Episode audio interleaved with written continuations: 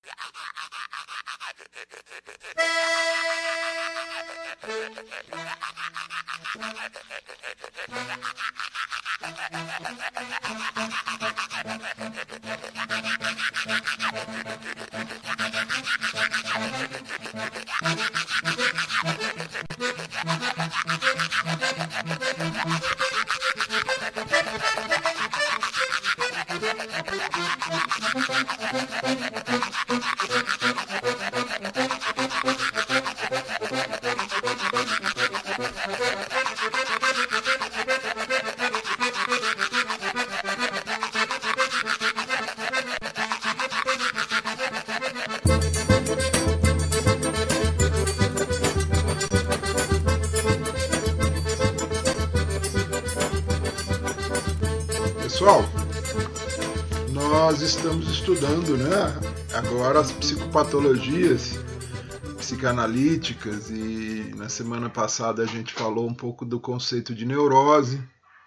A semana que vem a gente vai fazer a prova. A nossa prova ela vai só até a segunda tópica, que seria a matéria do primeiro da primeira parte do, do semestre, né?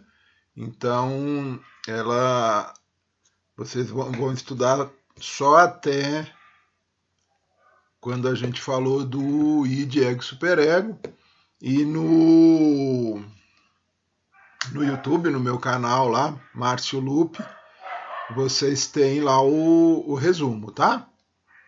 Ah, que bom. Que bom, Cláudio. Lá nós temos então resumo, tá? Aí vocês têm a revisão, pode assistir 200 vezes. É uma prova bastante tranquila, tá? Eu tô levando em consideração aí o momento de pandemia, a, o fato da gente não ter tido as aulas presenciais, tá? Muito bem. É, então a gente está falando aí das psicopatologias psicanalíticas. Eu introduzi para vocês a as neuroses, né, o conceito de neurose na, na psicanálise moderna, né?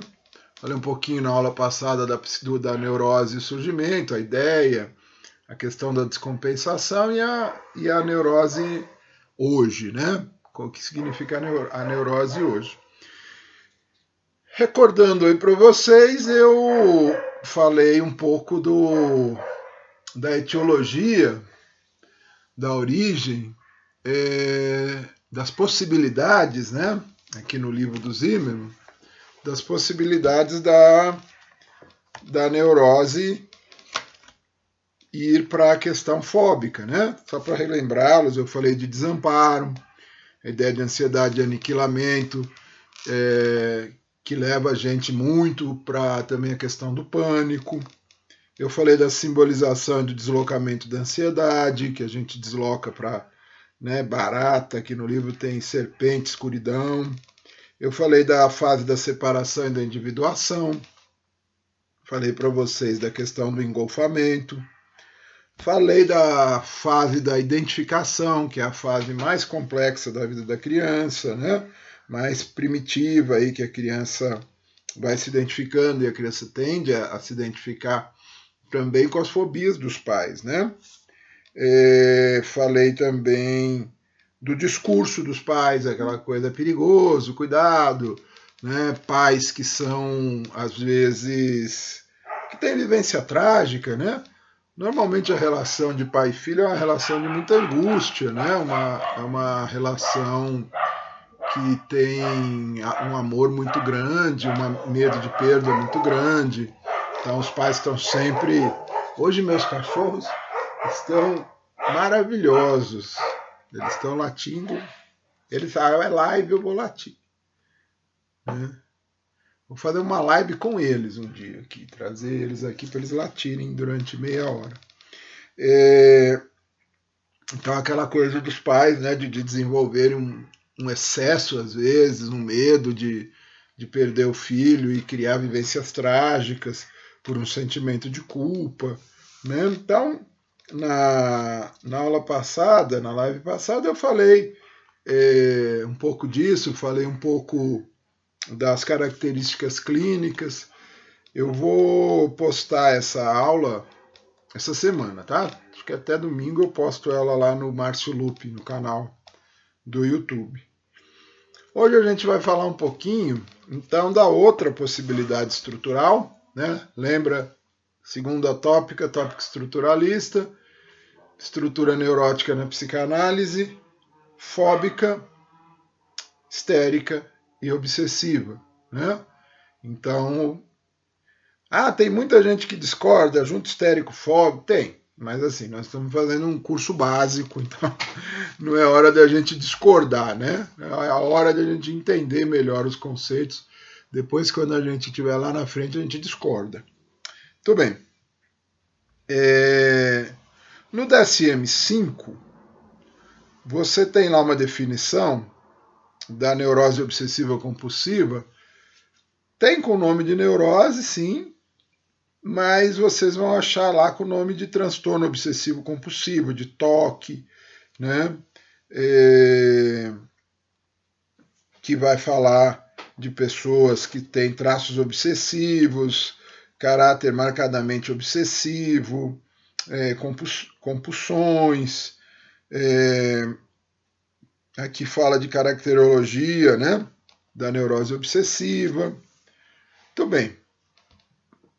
Vamos. Ali tem muito assunto, né? Vamos aqui então na etiologia da, da neurose obsessiva. O que, que seria uma pessoa que, quando ela descompensa, ela vai para a neurose obsessiva e que também, quando ela não descompensa, ela é marcadamente obsessiva, né? O Zimmermann, aqui na página 203, ele faz um, um resumo para nós, assim. Resumidamente, os fatores etiológicos mais marcantes consistem na existência de pais obsessivos que impuseram um superego por demais rígido e punitivo.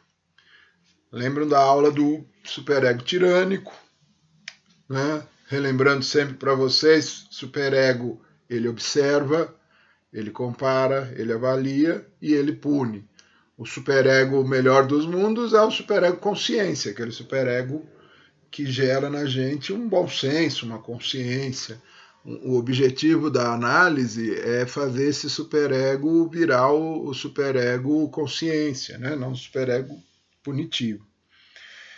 Então, pais que têm um superego punitivo, que por sua vez talvez tenham um superego punitivo dos próprios pais, né? O, a gente fala em psicanálise que a gente herda o superego dos avós, né?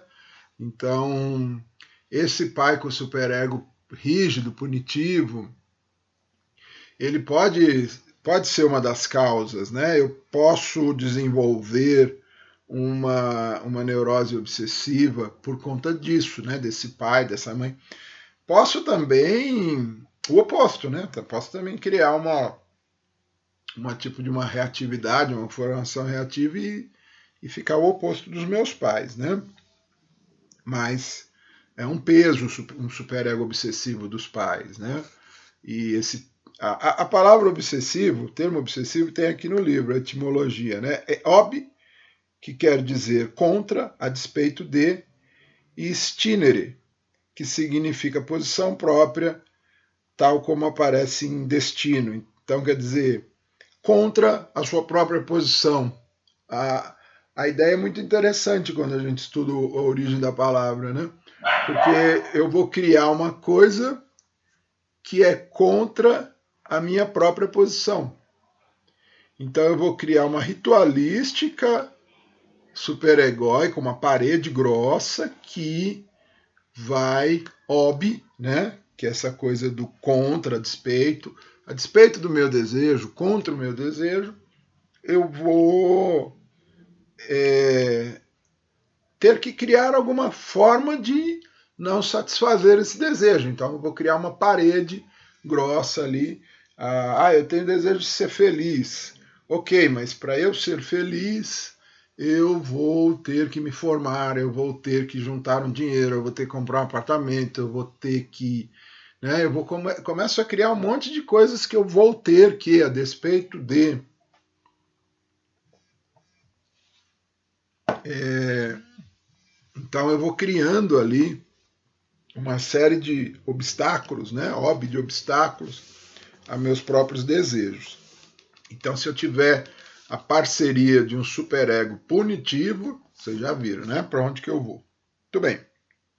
Uma exagerada carga de agressão que o ego não conseguiu processar, e igualmente uma falha da capacidade do ego da função de síntese e discriminação das permanentes contradições que atormentam o obsessivo. Então, o primeiro item da etiologia é o superego, né, o superego dos pais, o segundo é o ego. Já dá um, entrando em questões clínicas, né? Se o superego for muito rígido, nós vamos abrandar o superego, mas a gente tem a nossa disposição para abrandar o superego é o ego, né? É o ego que vai aparecer na clínica, né? O superego aparece, lógico, mas o ego, eu fortalecendo o ego da pessoa, eu consigo fazer esse ego é, é o princípio que a psiquiatria tem hoje com, por exemplo, antidepressivos, né? Fazer com que a pessoa tenha condições de melhora do humor para enfrentar situações complexas da vida dela, né? Então, trabalhar esse ego, para esse ego não ficar um ego submetido ao superego, um ego é, escravo do superego, um ego frágil, né? Que não consegue, aí tem as contradições todas da vida é, eu sempre falo para vocês que a gente é, deveria ter uma educação voltada para as contradições, né? A educação voltada para as certezas é, é uma educação pragmática, né? Uma educação técnica que faz com que a gente queira respostas objetivas. As pessoas vão no consultório às vezes para ter respostas objetivas sobre a vida, né? Eu morro de rir, eu falo, olha, se eu tivesse essa resposta objetiva, estava rico. porque é na dúvida, na contradição do eu, que eu vou crescendo, né?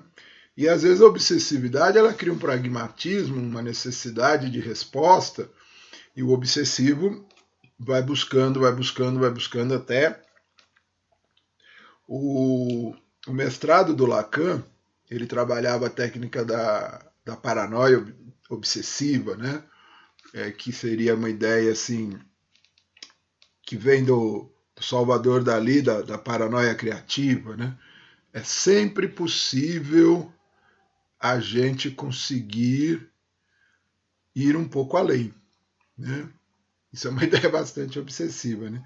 Mas é sempre possível eu investigar um pouco mais, é sempre possível eu ir atrás um pouco mais, é sempre possível é, a, a técnica surrealista da paranoia é sempre possível descobrir alguma coisa atrás de alguma coisa. Mas é lógico que isso é uma técnica artística, né? A paranoia como doença é uma coisa muito trágica, muito ruim. Mas a obsessividade, então, esse obstáculo de si mesmo, né? É, pode transformar o ego num ego escravo, um ego submisso, um ego frágil, que não, não consegue ir adiante, né? Então, por isso que a educação ela é fundamental nesse processo de fortalecimento egóico, ampliação de horizontes, né? A pessoa entender que a vida é dúvida, né? A vida é, a vida é filosofia, né? A vida não é resposta é fácil, né, para as coisas. É, a grande dificuldade quando a gente se propõe a, a dar receita, né, para as pessoas, ai, como como eu faço porque eu sou muito fechado sexualmente, eu queria é, me soltar, e às vezes é uma pessoa obsessiva. Não tem receita, né? Não vou dar a minha receita para a pessoa, né? Muito bem. Depois, no item 3, o Zimmermann fala do ponto de vista estrutural, né? O que ele quer dizer do ponto de vista estrutural? A estrutura da pessoa. Então, a pessoa tem uma estrutura, já expliquei para vocês, né? Na, na aula passada, a pessoa tem uma estrutura, todo mundo tem, e o conflito intrasistêmico, né? O que, que é isso? O ego está submetido ao superego cruel e, ao mesmo tempo, ele está pressionado pelas demandas energéticas, enérgicas, né? É, as catexias do ID, assim como um conflito intrasistêmico. Por exemplo, dentro do próprio ID, as pulsões de vida e morte podem estar num forte conflito, ou na representa nas representações do ego, o gênero masculino e feminino não se entendem entre si. Quando eu falei do ego para vocês, eu falei que o ego é um duplo, né? O ego sempre tem uma coisa dupla. E nessa duplicidade egóica é onde nós vivemos nossas contradições. Eu quero e não quero, né? nossos desejos, isso é muito complexo para nós. Né? Mas isso é a gente. A, a pessoa que não tem a duplicidade do ego, ela talvez não tenha entrado no pacto civilizatório, sabe? Talvez ela psicotize essa duplicidade. A, a gente tem o, o, querer e o não querer, a gente tem as pulsões do id querendo uma coisa e, e trabalhando internamente. Então, esse item 3, a questão intrasistêmica do, do, é, do obsessivo, né? essa guerra que o obsessivo. Quando eu, eu dei o, o termo né, obsessivo, né? Um, o, o, o a despeito de o contra, vai acontecer. O, o, obsessivo ele é uma pessoa que ele, ele aparenta na estrutura a trava que há entre o desejo do id e o superego dele. Aquilo aparece no eu, é uma pessoa que trava, né? É uma pessoa que no consultório ela, ela reclama disso, né? Ela fala, nossa, eu, eu queria ser feliz, eu queria sair desse sofrimento, porque para mim é tão difícil, né? Eu fazer isso. E é, né? É muito difícil mesmo para a pessoa com os traços. Te falando de, de teologia, mas assim, é lógico que a estrutura obsessiva é uma estrutura muito estudiosa, uma estrutura que tem muito bom senso, é uma estrutura que tem uma uma adere muito bem à análise, né? Quando você tem um paciente obsessivo, ele é um paciente que entra em análise, né? Ele quer saber mais. A obsessividade tem isso, né? Ele, ele vai rompendo aquelas barreiras, né? Nós não estamos falando de uma inibição, nós não estamos falando de uma característica de introspecção. Nós estamos falando disso, nós estamos falando dessa obsessão, essa obsessividade interna, tá? O item 4, ele vai falar das fixações anais que vêm muito, que estão muito ligados na, na as obsessões anais estão muito ligadas na fase do desenvolvimento psicossexual na fase oral anal, né? principalmente na fase anal, aonde existe lá na criança uma ideia de uma certa manipulação dos pais através do próprio controle das fezes. Então a retenção faz com que, a, que os pais percebam ela. Poxa, então meu, meu filho já pode segurar as fezes, a urina, então ele já não precisa usar fralda. Aí ele faz o, o xixi na roupa e aí, nossa, mas então ele regrediu, ele é, cachorro faz isso com a gente, né? Quando ele tá chateado com a gente, ele vai e faz xixi na nossa cama, deixa um cocô no travesseiro de presente quando você viaja. É, então a criança ela desenvolve essa essa retentividade depois quando eu for falar das fases eu vou falar com mais calma, ou essa expulsividade. Isso vira um traço obsessivo no futuro muito interessante, porque a retentividade faz com que a pessoa seja de, de fato né, na vida dela retentiva com tudo, com gasto, com, com amigo, com, com tudo. E a, a expulsividade faz com que tenha um caráter mais expulsivo, né? E, a, e o último aqui é, fala um pouco dessa estruturação que eu estou falando para vocês, tá? Do retentivo, do... Então, assim, gente. Aqui depois entram características clínicas, né? Mas assim, a, a ideia da clínica com obsessivo, primeiro, tem essa coisa dele ser um paciente participativo. É, ele é um paciente bom de relatar. Né? Eles relatam muito bem, normalmente eles relatam até com, com data, com horário, com né? os mais obsessivos trazem assim, segunda, nove da manhã, no dia 18 de abril. Eles têm uma capacidade. Então a gente percebendo que ali de fato existe uma estrutura obsessiva, não há necessidade, né? É uma estrutura, não vou destruir a estrutura da pessoa, é uma estruturação obsessiva, como eu falei para vocês, que não é uma coisa ruim. Né? Nossa, obsessivo é ruim. Não, são estruturas. Você vai transformar um, um, um obsessivo em, em histérico, em fóbico, né? não há essa necessidade. Mas retomando aqui na própria etiologia, né? Esse superego punitivo temos que abrandar, né?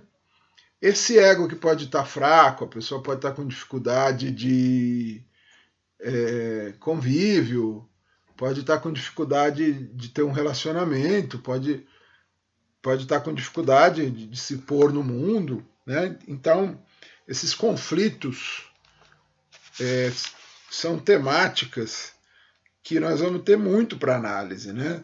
Tentar pegar esse, essa parede, esse ob, obstáculo que o obsessivo põe para ele ser, né, dar vazão às pulsões dele e tentar quebrar essa parede um pouco, né, para abrandar um pouco a ideia, é abrandamento mesmo das defesas, né, é, dessa necessidade que às vezes o obsessivo tem de controlar né, essa ilusão, sem ele perder essa, essa ilusão, mas ele precisa né, conseguir sair dessa posição.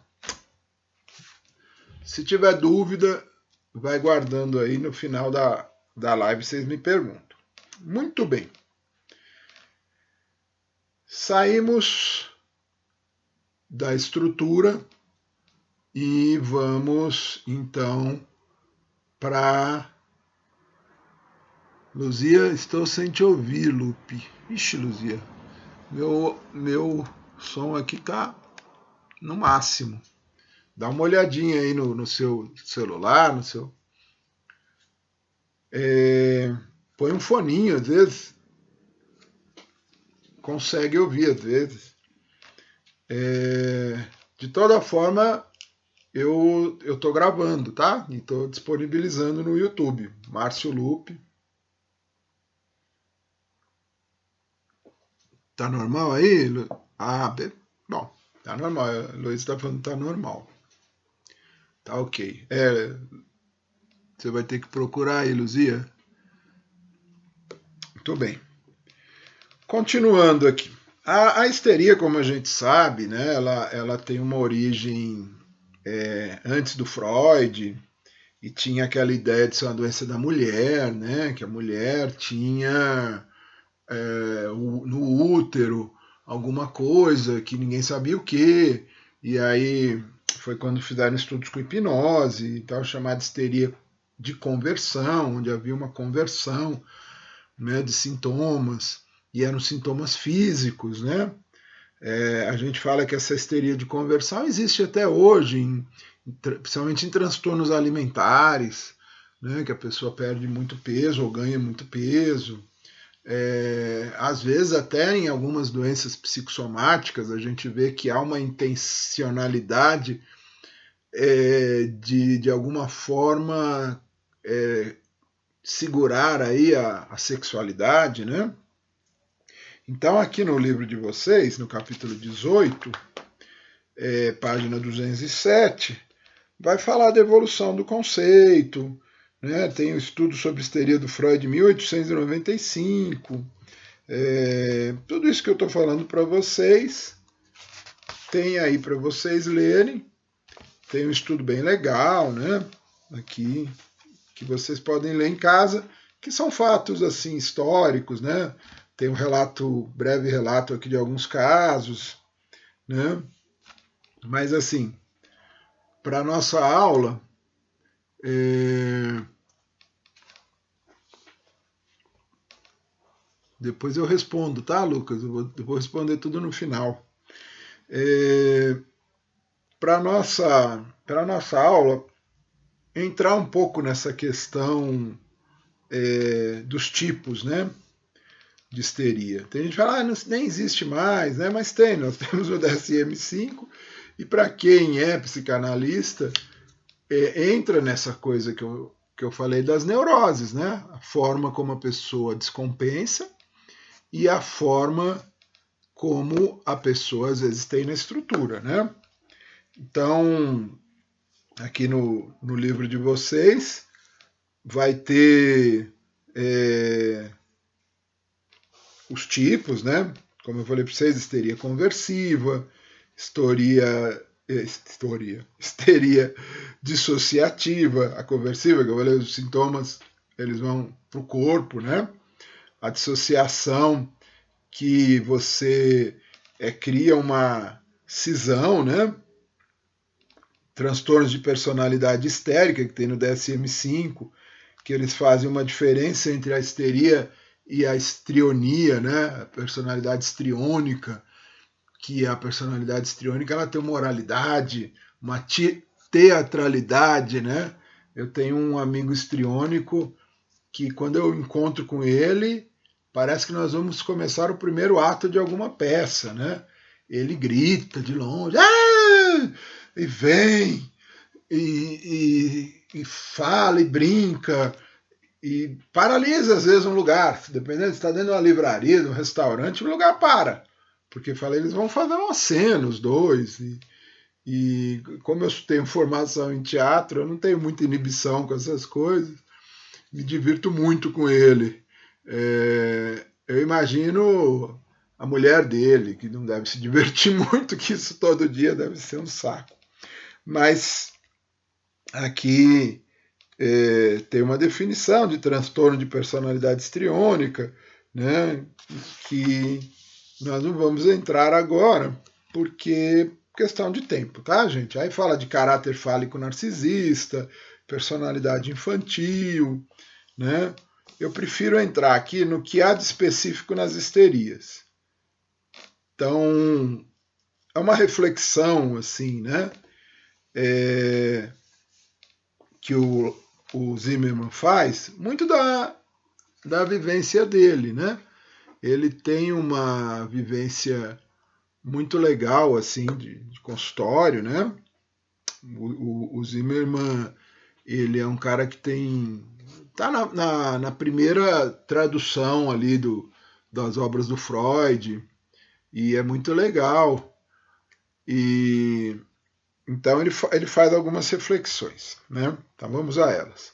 A existência de uma mãe estereogênica. Estereogênica é que dá origem, né? Ela é a origem da, da histeria, que provoca na criança sentimentos muito contraditórios, porque ao mesmo tempo ela é dedicada. Aqui ele usa uma palavra pesada, né? Falsa, parece assim, uma mãe falsa, mas na verdade é um falso assim, é, é uma falsidade, às vezes, com ela mesma, uma dificuldade de ser, né? Cobradora, né? Que cobra, carinhosa, ambígua, é, usa a criança como uma vitrine sua para exibir-se aos outros e projeta no filho culpas, projeta no filho responsabilidades e seus próprios aspectos histéricos. Enfim, provoca na criança um estado confusional, notadamente no que diz respeito ao sentimento de identidade, aquele sentimento mais é, é, fixo, né? É aquele sentimento mais de a identidade é o que me identifica, né? O que, que me identifica? Então, é a identidade. Então, essa mãe deixa essa criança totalmente confusa, né? totalmente é, rachada aí por, pela questão histérica dela, né? Igual o obsessivo, isso também pode ser uma, uma fonte muito forte de uma formação reativa que a criança vira o oposto da mãe.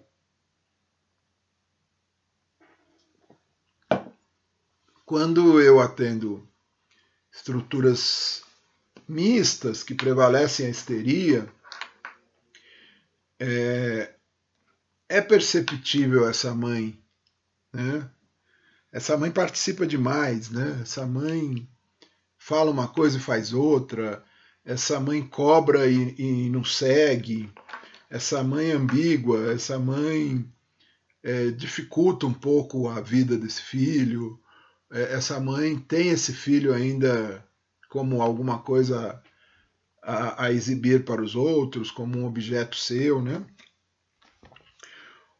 E o pai? Vamos lá no pai, né? A gente fica só na mãe, na mãe, tudo é culpa da mãe. O pai. O pai, no caso das meninas, costuma ser simultaneamente sedutor e frustrador, permanentemente erotizando-as e permanentemente rejeitando-as. É... Então, essa coisa do, do pai, que também, né? Vamos pensar nesse pai. É um pai também é, histérico, é um pai sedutor, é um pai com moralidade histérica, né? Então, a confusão dos filhos pode aumentar no caso é, em que o pai é desqualificado pela mãe, já que pai é alguém reconhecido como tal pela mãe. É aquele que tem autoridade e exerce a lei no seio da família, o que nem sempre acontece nesses casos, né? Então aí já estamos indo para o pai casado com essa mãe é, histérica, que pode tentar desqualificar esse pai, apartar esse pai da, da relação, né?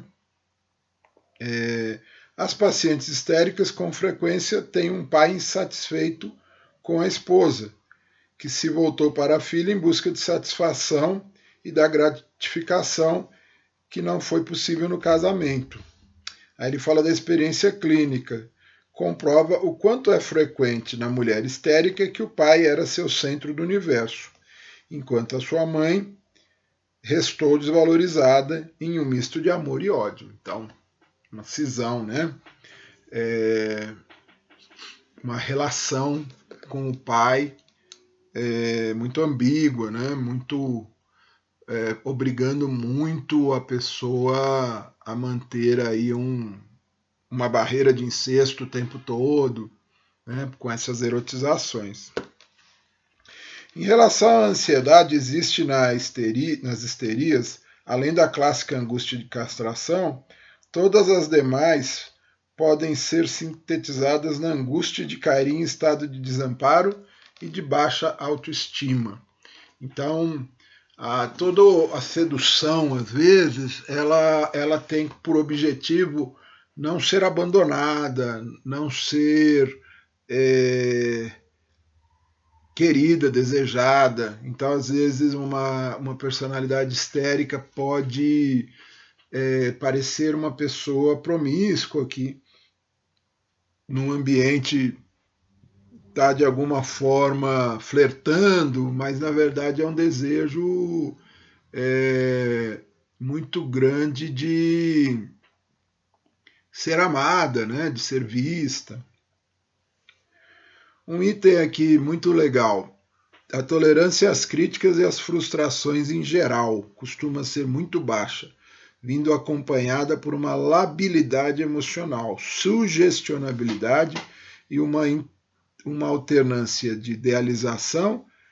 Aqui tem uma palavra é, denegrimento que eu já vou corrigir, tá, gente? A gente não usa mais essa palavra denegrimento, que é transformar em, em negro. Não tem nada de errado em transformar algo em negro, né? Então, de outros, é, dos outros significativos. Então vamos uma por uma aqui, né?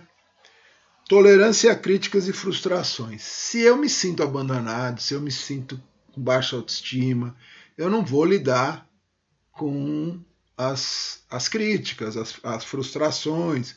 Eu vou fazer de tudo para que as pessoas me amem. Nisso, o, a estrutura histérica ela projeta muito a libido no outro.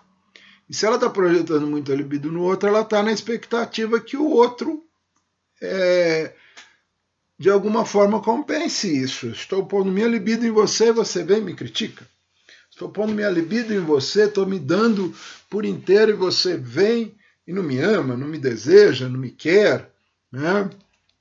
O paciente de estrutura histérica, ele reclama muito disso. Né? Poxa, mas eu fiz de tudo e a pessoa não, não fez nada para mim. Né?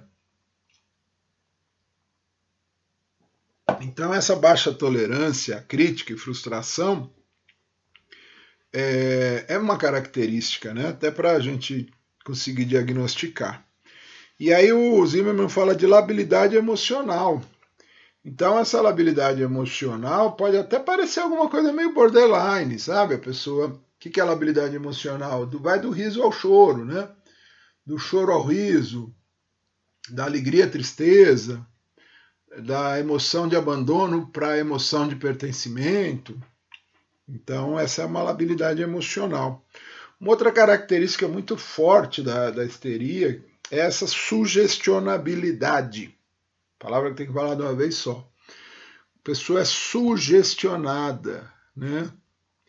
É, essa sugestionabilidade do histérico, a gente tem que tomar cuidado na análise, né? Porque às vezes a gente traz um exemplo, alguma coisa, para deixar mais claro alguma pontuação nossa, alguma explicação, e o, a personalidade histérica pode, é, de alguma forma, apostar naquilo, acreditar naquilo, né, se envolver com aquilo, é, pode se assustar com aquilo, né, com essa sugestionabilidade muito alta, né? É, essa alternância de idealização, né? É, o histérico ele está idealizando demais o outro e de repente eles, por uma frustração, ele vira a chavinha, então o outro já não é aquela pessoa legal. Já é uma pessoa que é execrável. E aí ele, ele vem na análise, fala mal do outro, fala, fala, fala. E na outra sessão ele fala bem do outro. Então a gente pensa assim, puxa, mas falou mal e falou bem, falou mal e falou bem, né? Então esse mal e bem está muito ligado a essa angústia de abandono, né? O outro me viu, me, me, me acenou, me, me quer, então é, volto à idealização. Nossa, o outro não me viu, não me quer, volto para a ideia de abandono e volto para a ideia de que essa pessoa não vale o que ela come. Mecanismos de defesa nas personalidades estruturas histéricas. É... Vocês estão fazendo pergunta, né? A Rose fez uma pergunta. Não, não, não é transtorno bipolar, não, tá, Rose? É, mecanismos de defesa predominantes são todos aqueles que levam a algum tipo de negação como a repressão que Freud nos primeiros tempos apontava como sendo é, única. Né? É, então, é, essa tentativa de falar para o outro, né, que falar do outro, se esconder atrás do outro, é, é uma negação dessa coisa ambígua, dessa, dessa talvez dificuldade do próprio ego de desenvolver-se, né? Então eu vou falar do outro, vou falar do outro, vou falar do outro, vou falar do outro, e a, e a sessão fica muito sempre no outro, né? É, o outro item vai falar do sentimento de identidade. Então, como eu falei para vocês, é, se nessa mãe é, histérica, ela deixa essa ambiguidade, ela deixa essa dificuldade, ela desqualifica esse pai, e esse pai às vezes parte para o lado da filha e, e, e, e, obtém da filha os afetos que não obtém da mulher, e fica uma confusão, e a, a, esse misto de amor e ódio né, vai acabar acontecendo. Então, quando a gente fala do sentimento de identidade, o sentimento de identidade é igual eu falei para vocês. Nós temos o sexo biológico nosso, que é biológico. Né? É, nós temos a orientação sexual, que eu vou me orientar né, para homo hétero ou bissexual. Nós temos a questão do gênero, que então eu vou acompanhando ali os gêneros disponíveis na minha história de vida e vou desenvolvendo um gênero. E, além, e, a, a, e, a, e também temos as questões de cultura. Então, nós temos nesse processo, por exemplo, de identidade, quatro possibilidades. Né? Eu vou nascer homem, eu vou ser hétero, eu vou ser do gênero masculino e culturalmente eu posso ser um homem é, de uma cultura onde o homem é muito mais com funções femininas do que masculinas. Né? Então, aqui dá para formular vários modelos. Né? Eu tinha uma paciente que ela nasceu menina, ela era heterossexual e o gênero dela é trans masculino. Então ela é uma menina hétero que se veste né, de gênero masculino e ela namorava um menino, porque ela é hétero. Então a, a confusão nesses quesitos de identidade é, é muito complexo. Além desses quesitos de identidade, é, essa ambiguidade que existe na histeria, nas, nas estruturas histéricas, cria uma identificação projetiva, às vezes um falso self.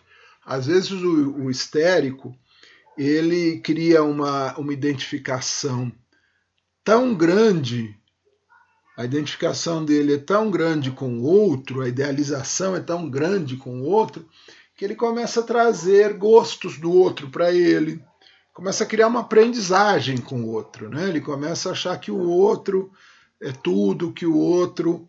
É... então cria um falso self, uma identidade que às vezes a pessoa. É... você pensa que aquela pessoa. Por exemplo, quando a gente fala que identidade é uma coisa que não muda, né? Eu nasci em São Paulo. Eu não tenho como, de repente, dizer que eu sou baiano. Até gostaria de ser baiano, mas eu não, eu não tenho como dizer que eu sou baiano. Né? Eu, não, eu posso até, como falso self, é, fingir um sotaque, usar uma roupa, mas eu não consigo. Então, se eu tivesse me casado com uma baiana e começasse a, a, a agir como um, um legítimo baiano, eu posso, lógico, comer culturalmente, né? Questão antropofágica da que o Oswald de Andrade, que é baiano, né? Falava, mas eu, eu não eu não consigo ser baiano se eu nasci em São Paulo e me criei em São Paulo, não tem como, né? Então, esses falsos selfies aparecem muito. Às vezes é necessário numa, numa sessão você quebrar esses falsos selfies. Às vezes é necessário você quebrar essas identidades e a pessoa vai ficar sem identidade. Ela vai falar: quem sou eu?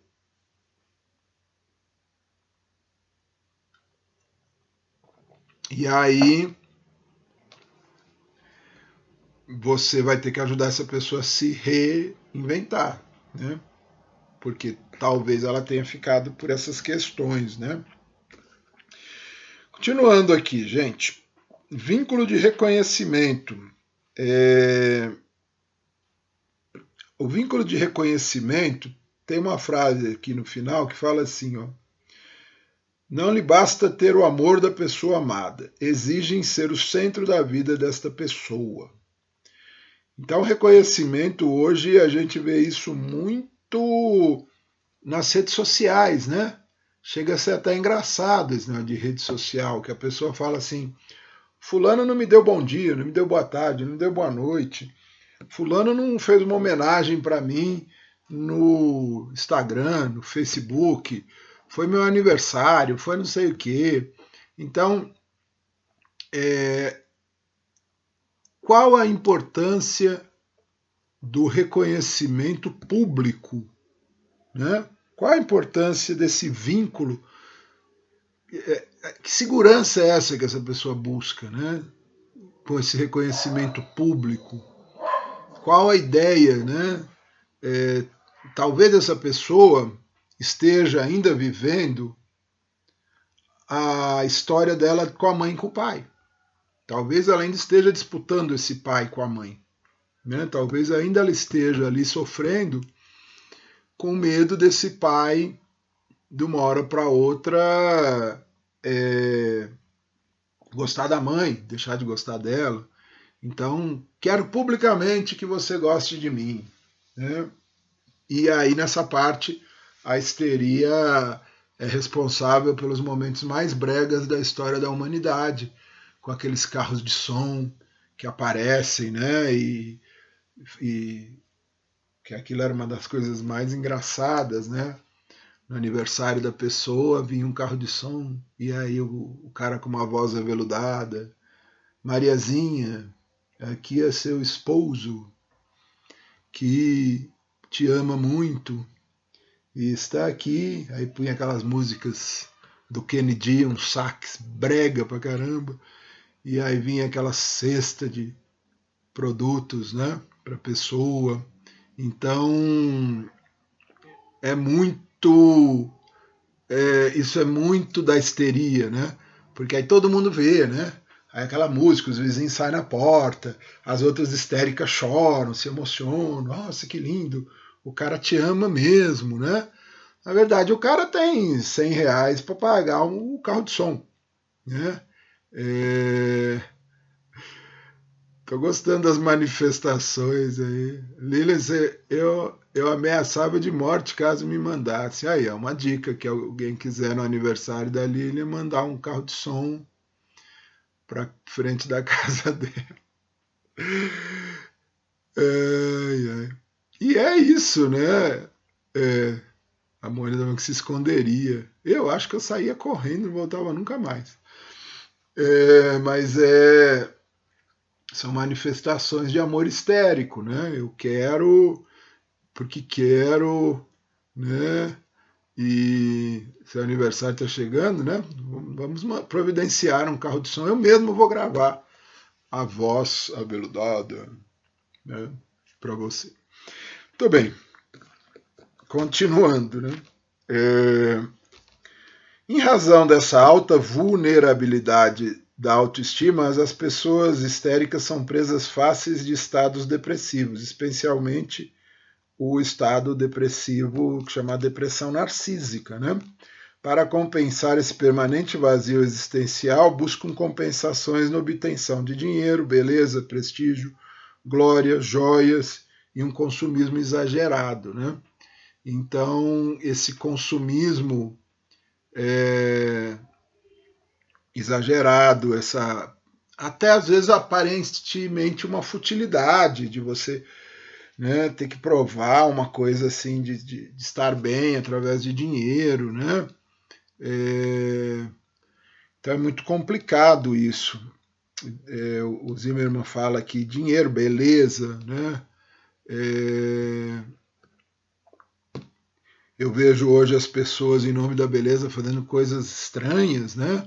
ficando muito feias em nome da beleza, assim, em nome do dinheiro, abrindo mão de, da vida, abrindo mão de. Então, por isso que vira uma depressão narcísica, né, no final da história, assim. É... prestígio, né? É... eu trabalhei numa empresa que um diretor uma vez falou: essa empresa não vale a pena trabalhar.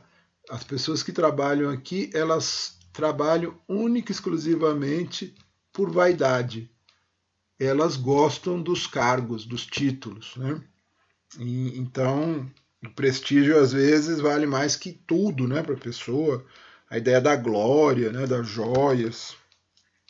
É...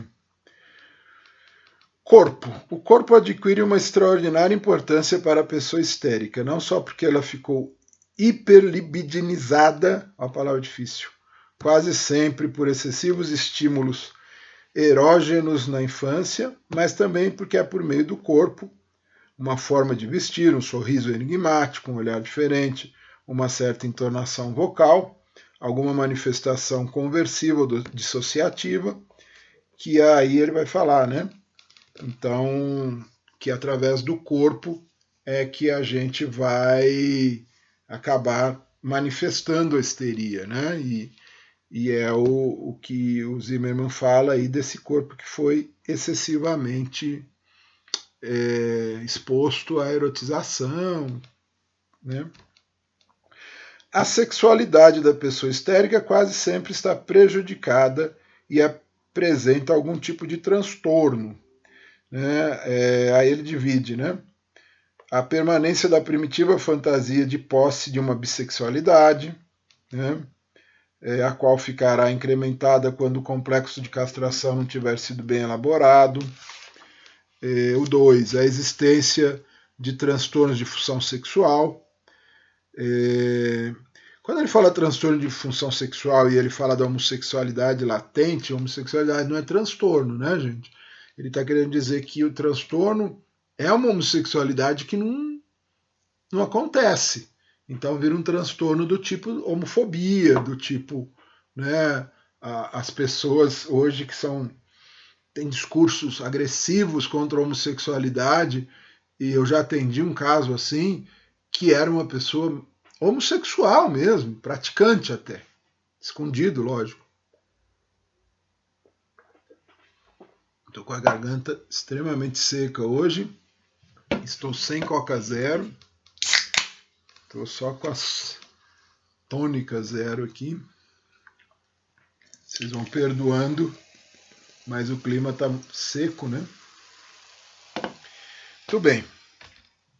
É, então, essa função sexual, como uma homossexualidade latente, transtorno no gênero sexual, alguma forma de inibir ou de castrar a genitalidade do parceiro, algum grau de perversão, de impotência, de anorgasmia. Né? É, é, vocês estão citando alguns exemplos, é verdade. É, uma vez eu estava atendendo um casal e a mulher desqualificava demais o cara. Demais, assim. Na primeira sessão ela já começou a falar que ah, ele é fraco, ele quase não gosta de sexo, e ela tinha uma diferença assim, de uns 10 anos pro cara. Ela tinha uns 35, o cara tinha uns 45.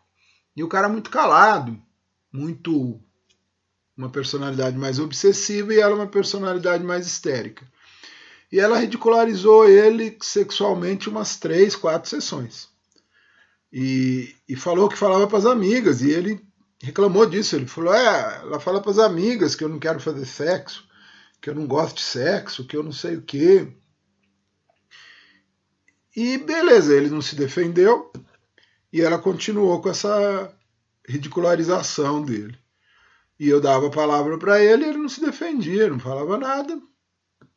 Lá para metade lá da, sei lá, décima sessão, a gente falando sobre a sexualidade do casal, ela admite que que era anorgásmica, que tinha pouquíssima disposição para fazer sexo, que sexo era uma coisa muito cansativa, que ela não gostava e que ele queria demais. Aí eu falei, perguntei para ela, falei, mas você no começo aqui você trouxe, chamou ele de velho, chamou ele de brocha, falou que ele era um, um, um homem que não te satisfazia, que ele era um homem muito ruim de cama. Né? Então ela entrou numa, numa contradição e aí ele se defendeu. Ele falou: olha, nós ficamos separados uma época, ela tentou ter relacionamento com outros homens, mas ela tem uma dificuldade para orgasmo muito grande, e ela concordou. Ela falou: é, realmente, ele é o cara que se aproxima mais de eu conseguir ter um orgasmo, né? Então, isso é muito da, da personalidade histérica, né? O, o Freud falava que a, a sexualidade do histérico era oral, né? era na fala, tinha uma fala muito histérica, né? Muito bem. Na prática clínica, o que, que eu posso dizer para vocês resumidamente, né? Na prática clínica, a, a escuta é muito importante. Essa oralidade histérica, esse vazio histérico, essas contradições, é, trazem também um, um, lado muito afetivo. O histérico também é uma pessoa que adere, que tem uma transferência boa na análise, é uma pessoa que, que precisa ser, é, às vezes, conduzida de alguma forma, como um ego auxiliar, para sair dessa dessa coisa edípica que ficou mal resolvida, né? dessa mãe histérica, desse pai sedutor. É, vocês podem me perguntar, você está falando muito é, a questão no feminino. É, é, tem uma prevalência feminina né, da histeria, mas não é uma doença, um doença, não é um transtorno, quando é transtorno, nem uma estrutura quando é estrutura, é feminina só, né? Como eu falei para vocês, a psicanálise moderna hoje ela trabalha com a ideia das neuroses serem sempre mistas. Então, você vai encontrar isso no homem, na mulher, né? né?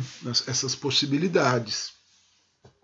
A gente atende muito paciente histérico. Isso quer dizer que o histérico quer sair desse sofrimento histérico, dessa angústia de abandono, dessa labilidade, dessa coisa de ter dificuldade de, de milindrar, né? Então isso é muito legal. Muito bem. Terminando aí as estruturas, nós vamos entrar agora nas depressões. Quem tiver pergunta das estruturas, fica para o final da live, tá, gente? Vamos entrar um pouquinho agora na ideia das, das depressões, tá? Capítulo 19 do livro de vocês, página 217. Muito bem. Vamos treinar um pouquinho o ouvido de vocês Vamos pegar aqui para treinar o ouvido de vocês. Livro do Graciliano Ramos, que chama Angústia. Levantei-me há cerca de 30 dias, mas julgo que ainda não me restabeleci completamente.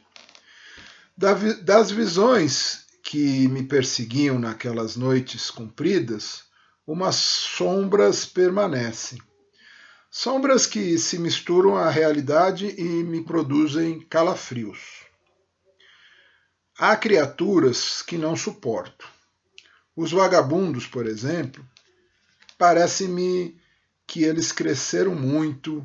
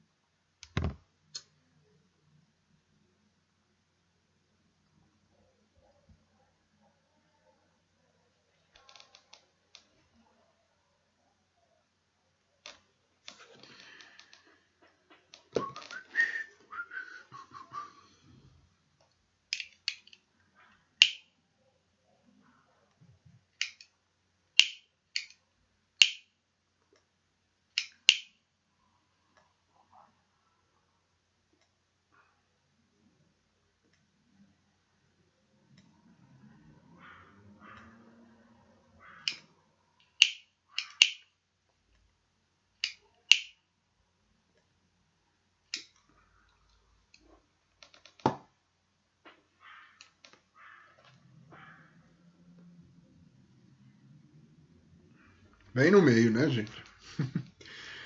Vamos lá, vamos de novo então. Levantei-me há cerca de 30 dias, mas julgo que ainda não me restabeleci completamente. Das visões que me perseguiam naquelas noites compridas, umas sombras permanecem. Sombras que se misturam à realidade e me produzem calafrios.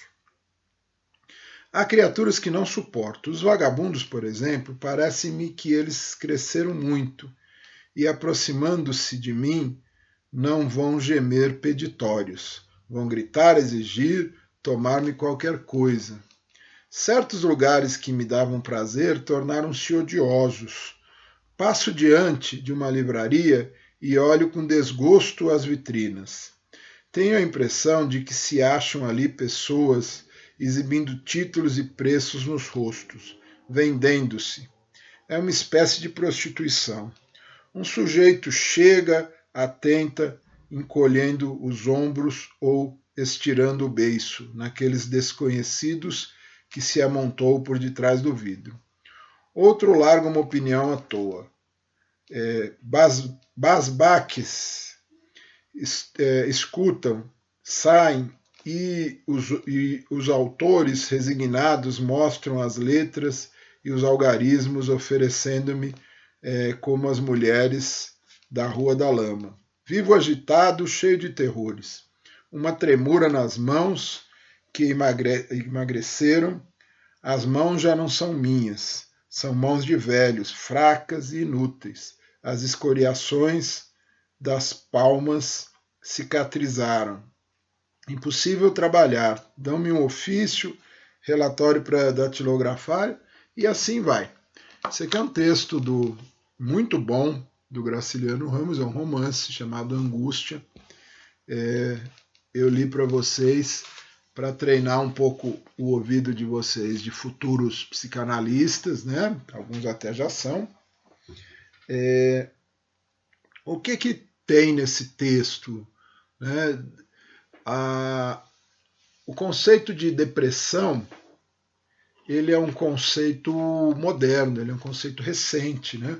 Antigamente a gente usava o termo melancolia, que tinha a ver com alguma coisa orgânica. Quando a gente falava de melancolia, a gente falava. A melancolia vem de bile negra, né? de uma coisa que se apossou, uma tristeza.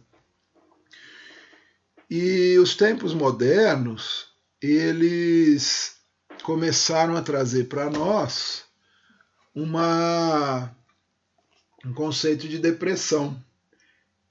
Esse aqui é um livro, O Tempo e o Cão, a atualidade das depressões, um livro da Maria Rita Kel, maravilhoso, sobre isso que eu estou falando para vocês. Tem um outro aqui que eu vou achar daqui a pouco também.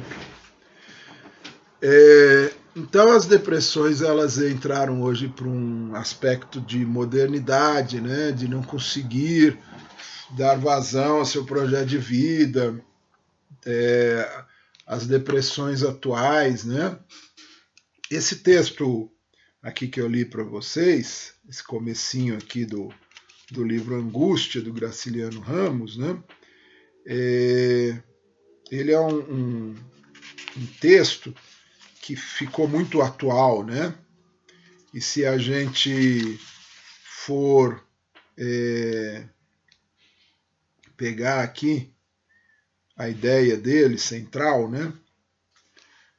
Que ele fala que ele levantou-se, né? E, e, está se restabelecendo. Ele fala das noites de angústia, né? Porque são, hoje a gente define muito a, a depressão pelos sintomas, né? E a depressão dá sintomas físicos, então noites de angústia, né? Quer dizer, noites compridas, sombras misturam realidade produzem calafrio, né? Então, quer dizer, a pessoa está com é, sensações físicas no corpo da depressão, né? É, a irritação que ele demonstra com os mendigos, né, que ele fala que os vagabundos, por exemplo, é, irritam ele, então ele demonstra um, um ego que está frágil, né? um ego que não está conseguindo lidar com pessoas, então ele vai se irritar com essas pessoas que chegam perto dele. Né? Ele dormiu mal e ele está se irritando com as pessoas. Ele fala das mãos que emagreceram e, e que tremem, que dá a ideia também de uma pessoa que, que perdeu o apetite.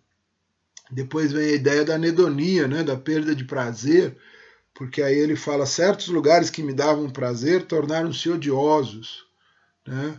Então, treinando o ouvido da gente com esse né? É um livro bacana de ler, né, gente? Grande e, e aí vocês recomendo uma, uma leitura fantástica. Mas é, só pegando uma fala, como se fosse uma, uma primeira sessão, né? Ele está narrando para nós é, sintomas de uma depressão. Né? Volto aqui, o Tempo e o Cão, da Maria Rita Kel, falando da atualidade da depressão. Né? Depressão como um sintoma social. O, o Freud fala da depressão aqui no Luto e Melancolia, ele faz umas definições de depressão, né? Mas a, a depressão hoje pensada como um, uma questão do mal-estar na atualidade, mal-estar, né? De lembrando sempre, né? O mal-estar com o meu eu, o mal-estar com o outro e o mal-estar com o projeto de vida. Então, por isso que a, a depressão, é, quando a gente fala de depressão moderna, a gente tem que falar da depressão na atualidade, né? A, o desgaste do aparelho psíquico, né? Porque a gente, às vezes, para conseguir ter um projeto de vida, a gente às vezes tem que trabalhar é, 12 horas por dia, 14 horas por dia, né? E, isso começa a frustrar aí meus ideais de ego, o meu, minhas, meus desejos, a minha energia física, né? Quando eu falo para vocês treinarem a escuta, quando a gente escuta uma gama de sintomas que podem ser relacionados à depressão, e às vezes a gente pensa que depressão é, é tristeza, né?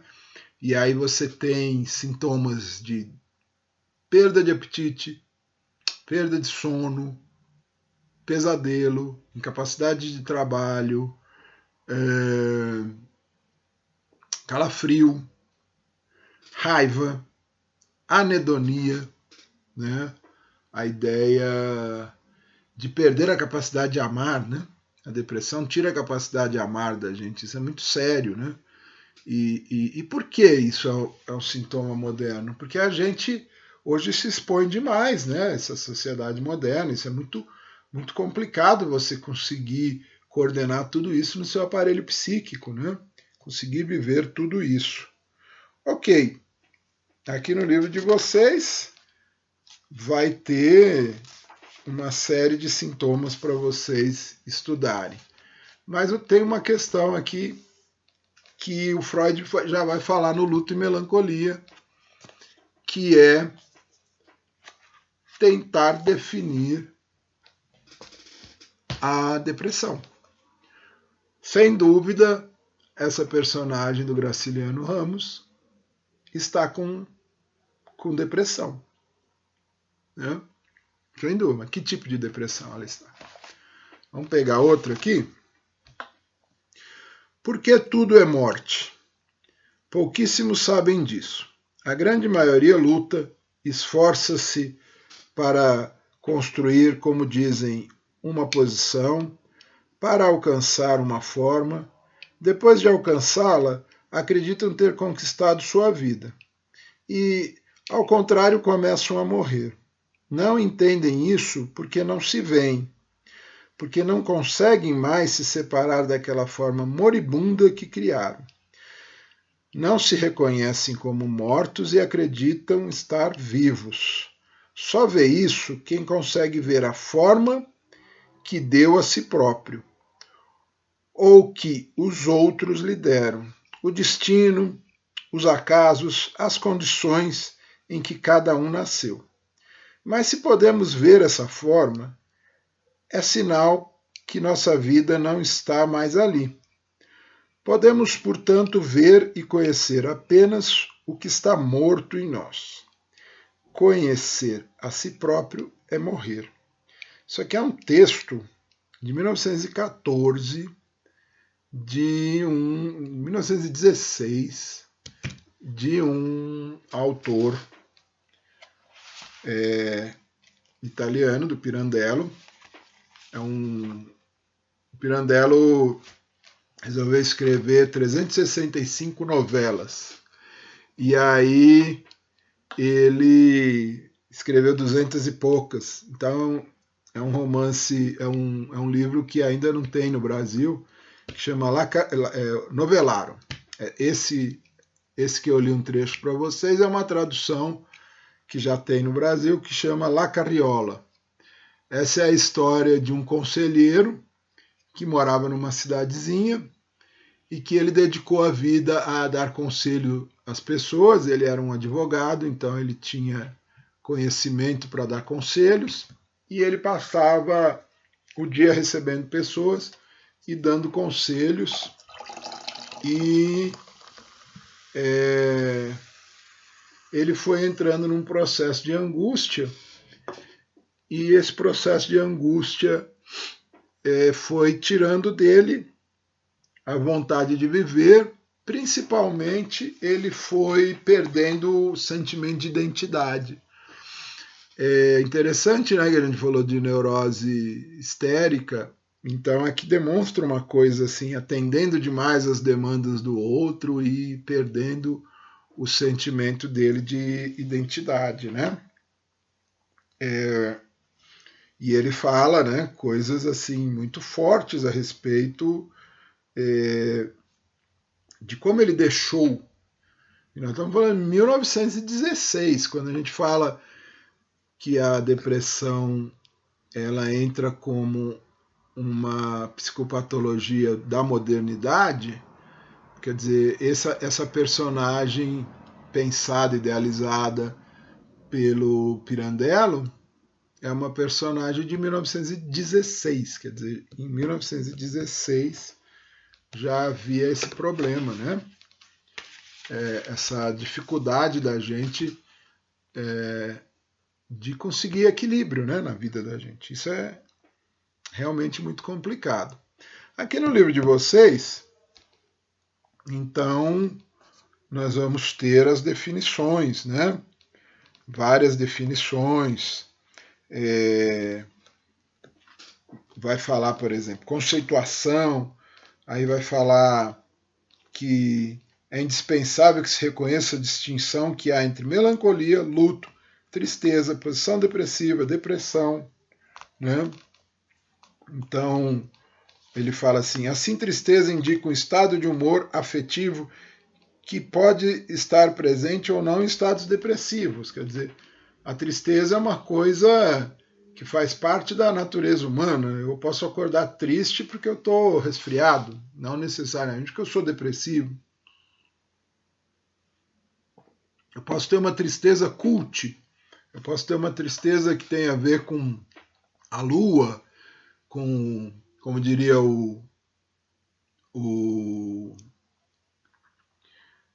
Carlos Drummond de Andrade, mas essa lua, esse conhaque me deixam comovido como o diabo, né? o, o, a, essa é uma tristeza é, sublimada, artística, né? Então a tristeza ela não é necessariamente uma uma característica da depressão, né? Depois ele fala é, do luto. O luto corresponde a um período necessário para a elaboração da perda de um objeto amado que foi introjetado no ego sem maiores conflitos. A gente faz luto de objetos amados. Relações objetais na, na, psicanálise são relações que vão desde a gente com a gente mesmo, com a linguagem da gente com, e com o outro, né? E, e, então, logicamente, eu posso fazer luto da minha juventude, eu posso fazer luto do meu corpo infantil.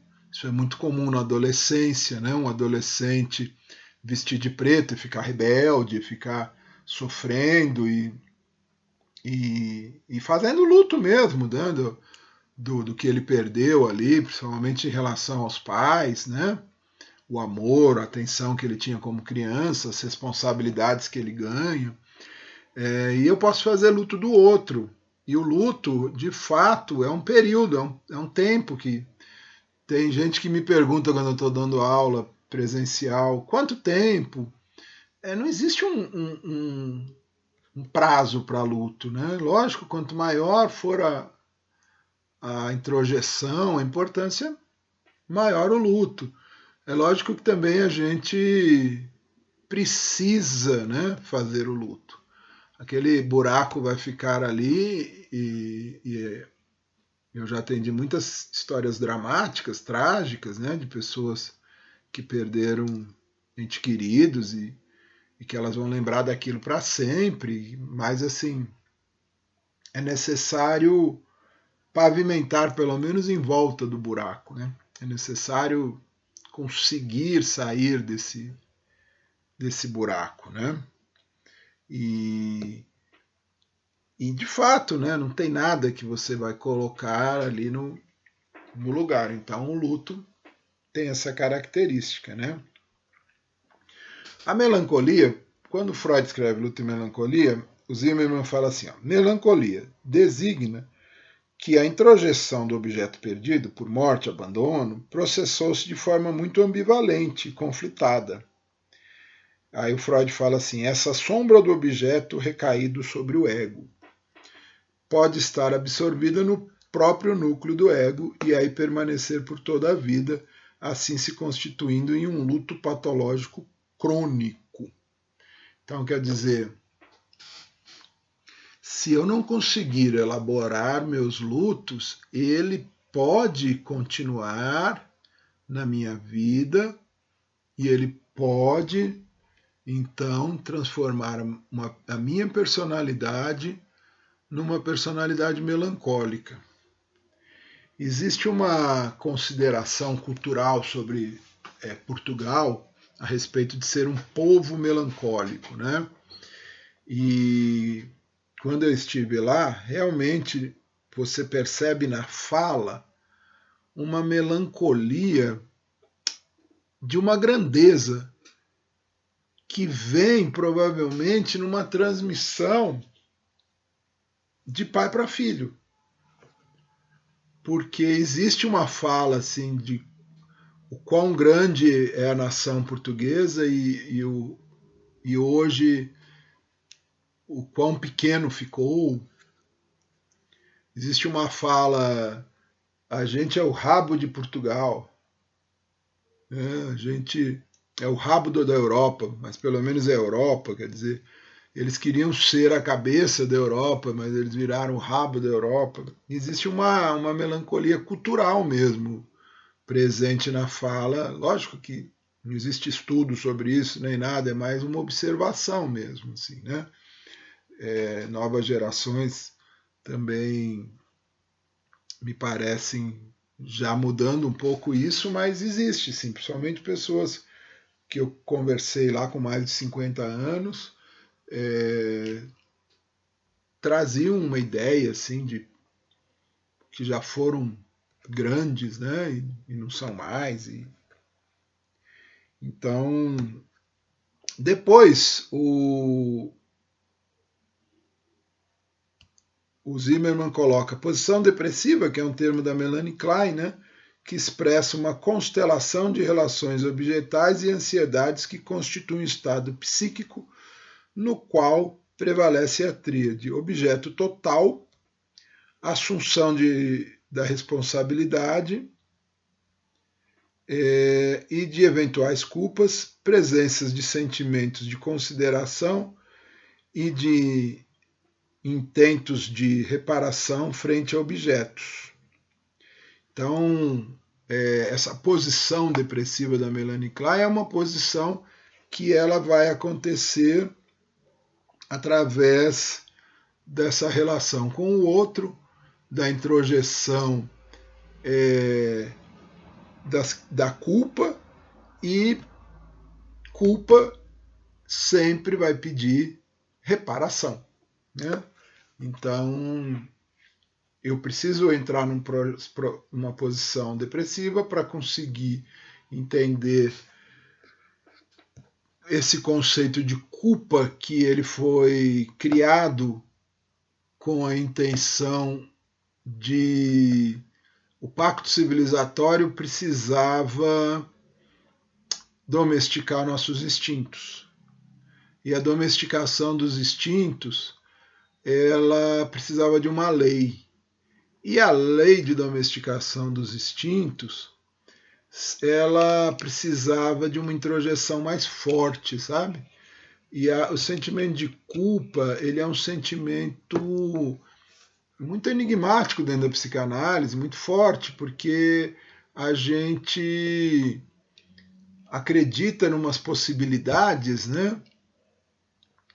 Quase que divinas. De, eu sinto culpa por não ter amado mais minha mãe. Eu sinto culpa porque meu pai morreu e eu não consegui evitar. É quase como se a gente fosse onipotente, onipresente, onisciente. Ah, eu, estava, eu não estava presente na hora que meu pai ou minha mãe morreram. Né? É, a fulana deixou de me amar. Então, é, esse sentimento ele é muito poderoso, né? E ele joga a gente numa posição depressiva que carece de uma reparação mesmo.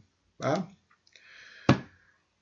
Por fim, aqui nas definições, é, depressão subjacente às neuroses e psicoses refere-se ao fato de que todo indivíduo, em grau maior ou menor, é portador de núcleos melancólicos da personalidade. Por sua vez, a depressão melancólica, a que mais diretamente aqui será estudada, também apresenta ampla, ampla gama clínica de variações tanto quantitativas quanto qualitativas. Então vamos estudar essa. Tudo bem.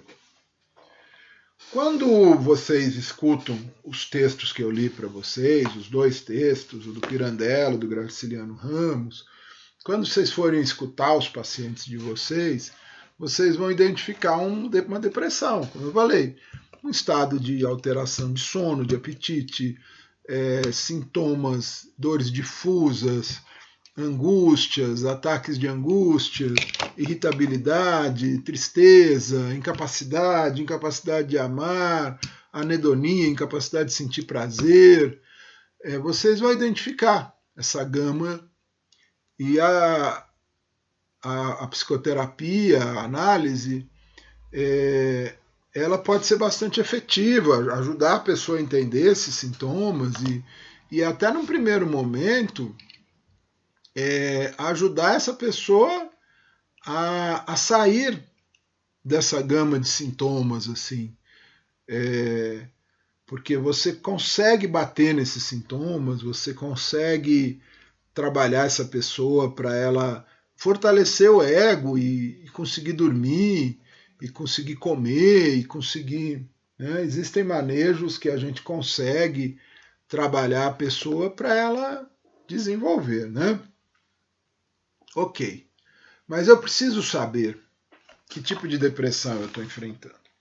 Então, aqui a etiopatogenia, né? que é esse termo. Causas endógenas, causas orgânicas. Isso aqui eu aprendi com o meu professor lá no Mackenzie, o Dr. Leota, psiquiatra muito importante em São Paulo que ele dizia assim: é, as causas orgânicas, resumidamente, lógico, né, gente, de uma depressão, lógico, tem uma gama de hormônios, de fisiologia, mas assim, ele, ele falava assim: você vai ter uma causa orgânica em pacientes distímicos que têm uma depressão orgânica crônica, que ele falava assim, que responde muito bem à medicação. A pessoa tem uma melhora assim.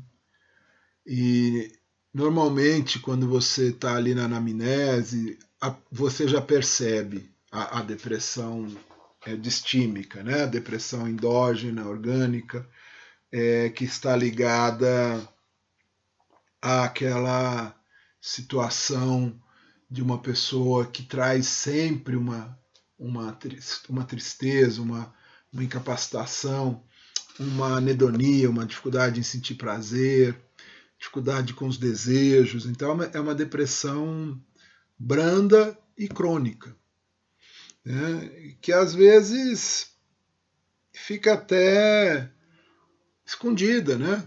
Numa adolescência, ah, o fulano é mais caladinho, é mais introspectivo.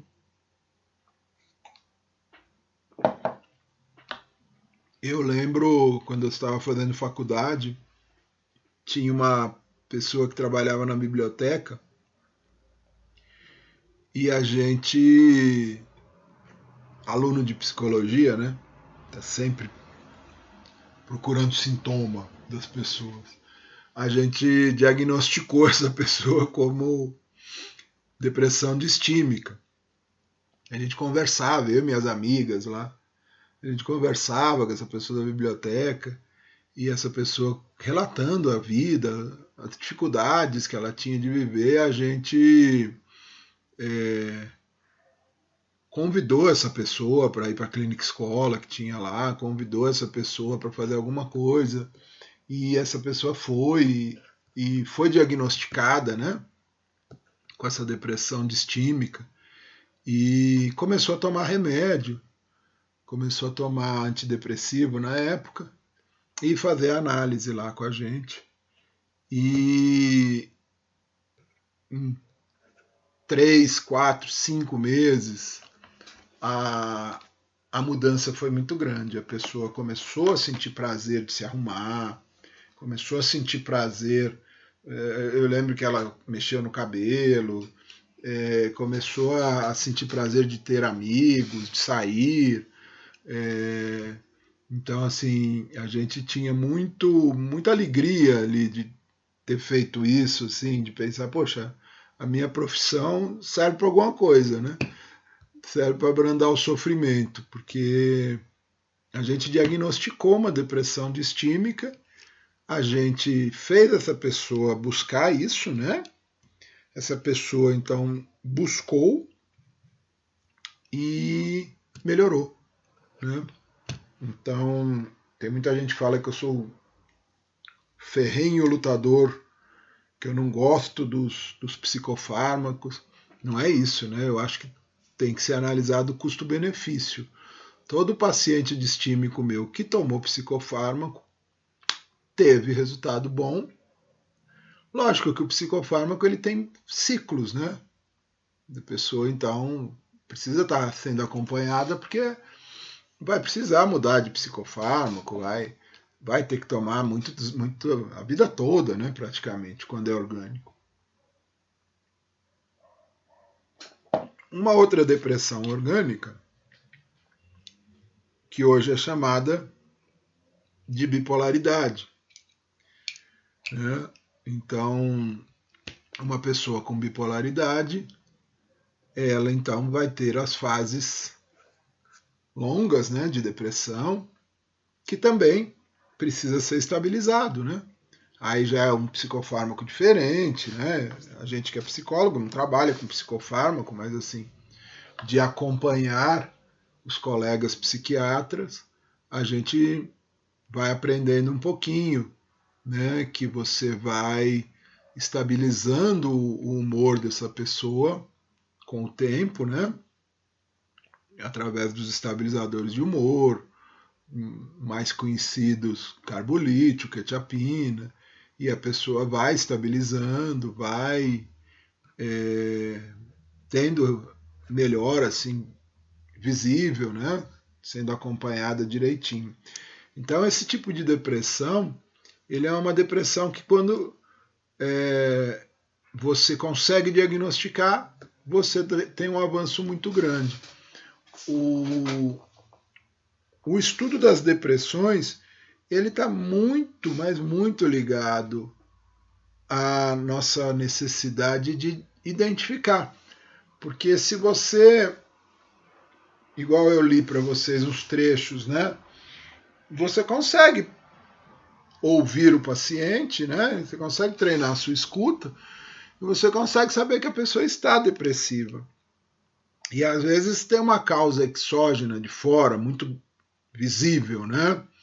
Às vezes a, a gente está vivendo uma, uma fase da, da humanidade muito engraçada. As pessoas não querem, elas sabem que tem remédio, elas não querem sofrer, elas acham que é possível não sofrer, por exemplo, com a perda da mãe. Né? Então tem, tem paciente que chega chorando, falando, mas o que está acontecendo? Não, eu quero curar essa depressão. Ok, o que, que aconteceu? Eu perdi minha mãe. Então, aí entre, é luto, né? É luto. Vai levar um tempo, você não vai é, conseguir se curar.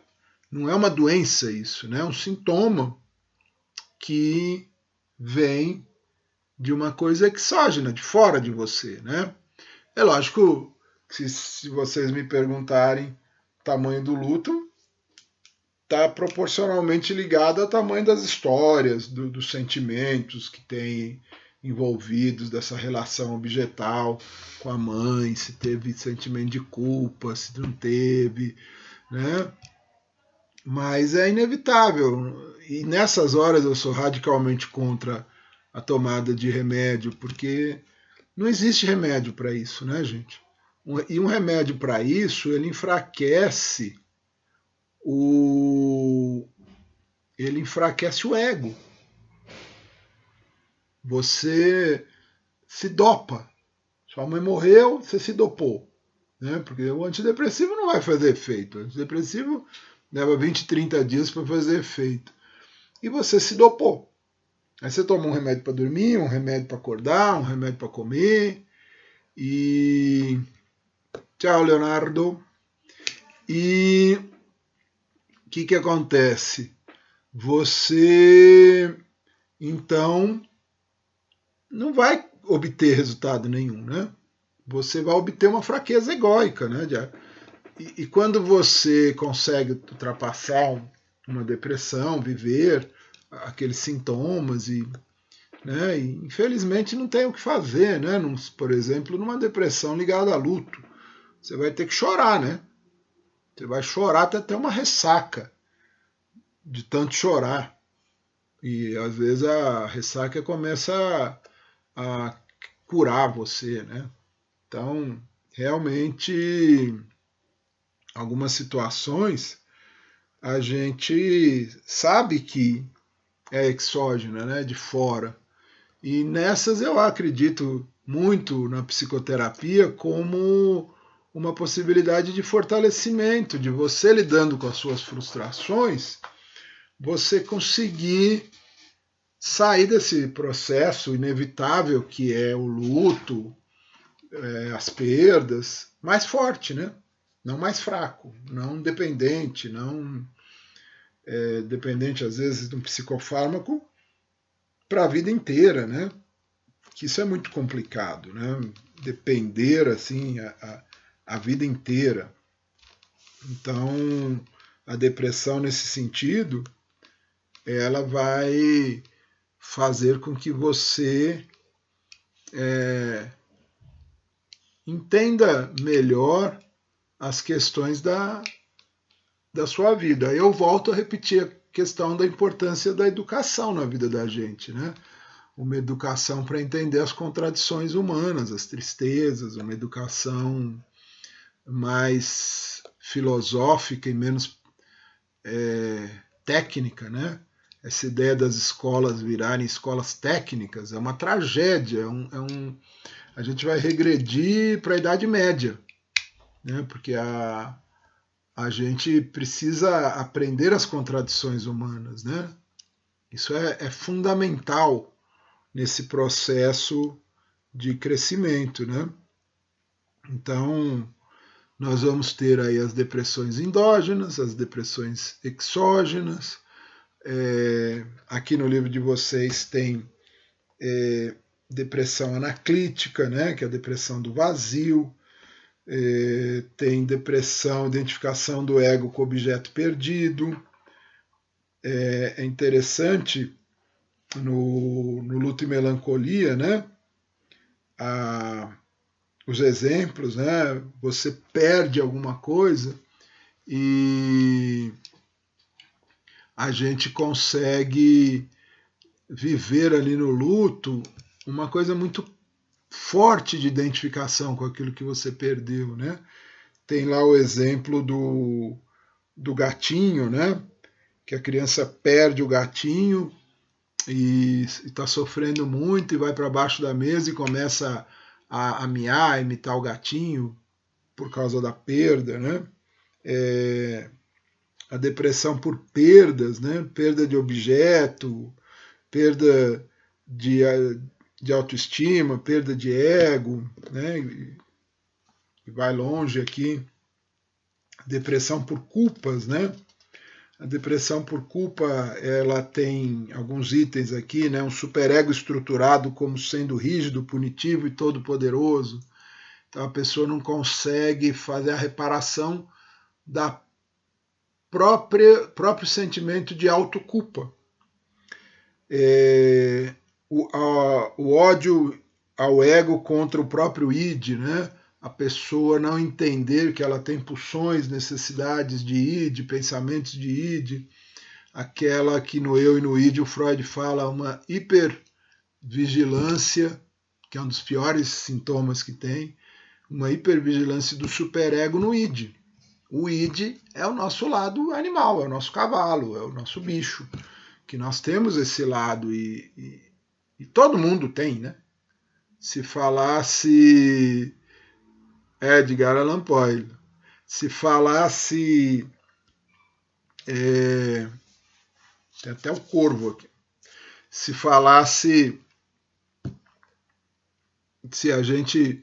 Só, só a gente né, fosse o animal, né, mas o, o sentimento de, de culpa é para domesticar esse animal que nós temos dentro de nós. E, e é lógico que a gente precisa domesticar, né? Mas também entender que a gente tem essa parte animal, né? É... Aí ele fala de obtenção de êxito, descrença do ego em suas próprias capacidades separatórias, assunção de culpas de outros.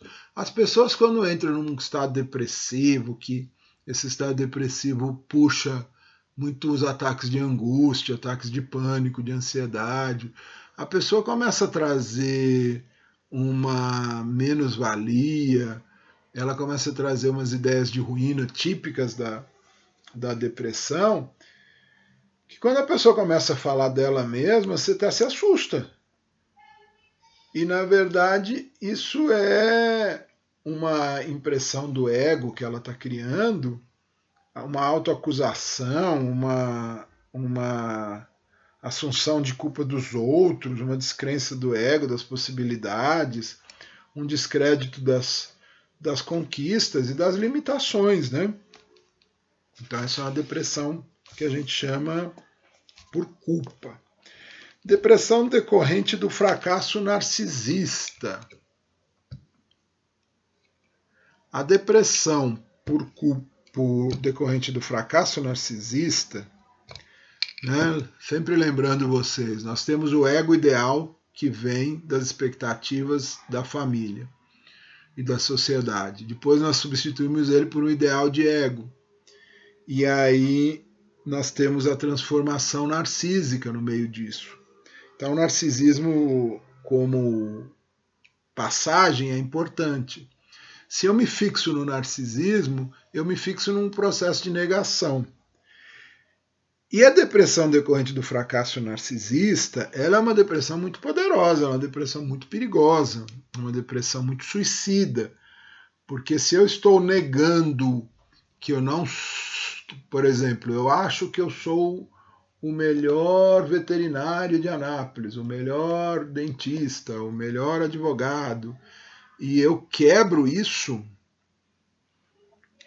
eu então me enxergo, porque o narcisismo ele desenvolve uma lógica binária, né? Ou eu sou o melhor ou eu sou o pior. E se eu me enxergo o pior, aí é difícil. Aí é onde você pega aquelas cartas, né? Eu tenho até um, um livro aqui sobre os livro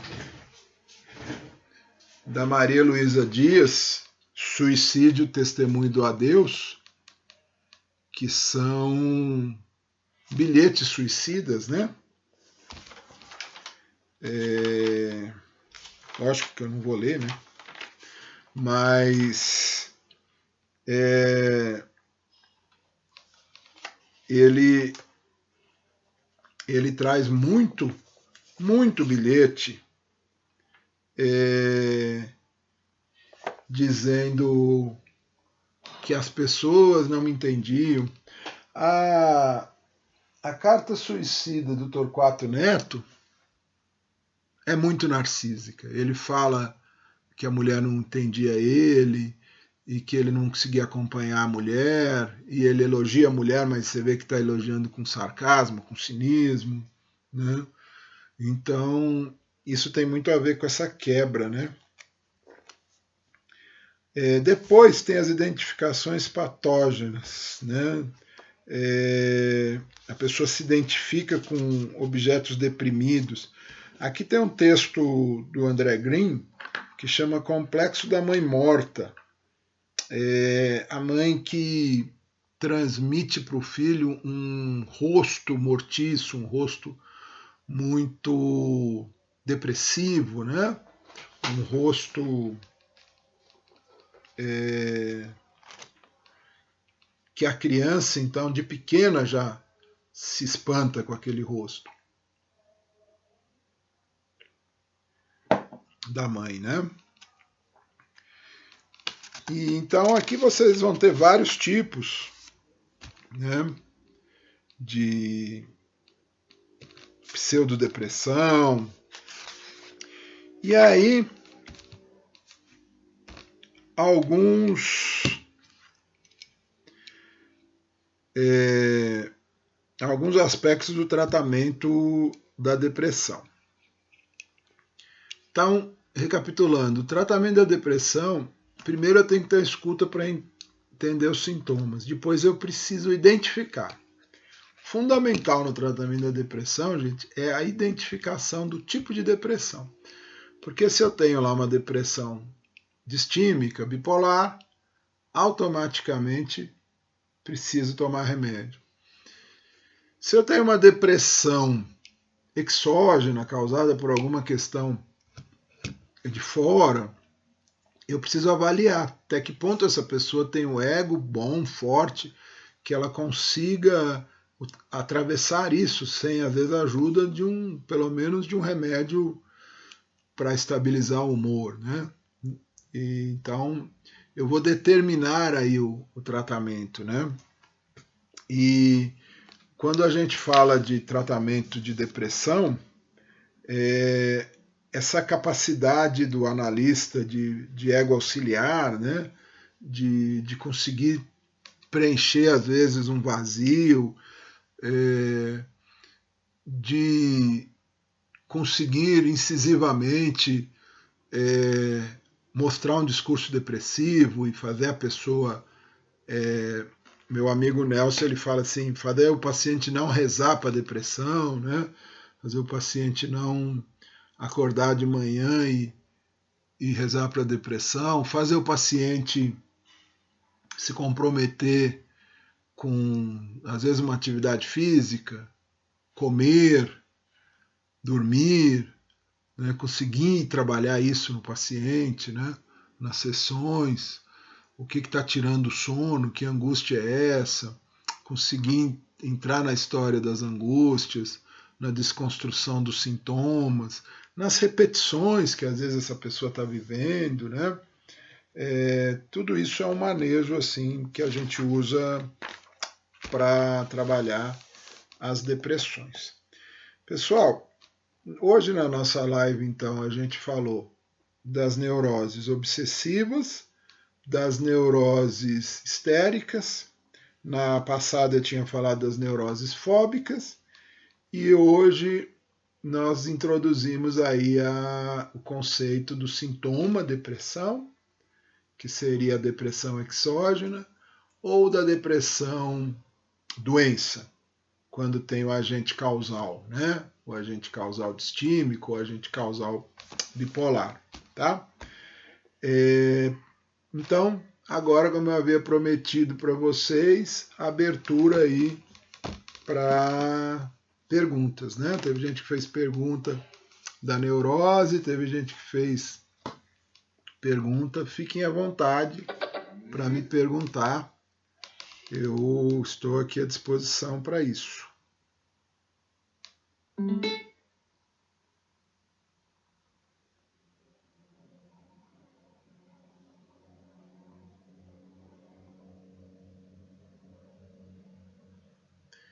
Colocar uma música do Sati, que eu acho que é a música mais depressiva que eu conheço. Quando vocês, quando vocês pensam aí nas perguntas.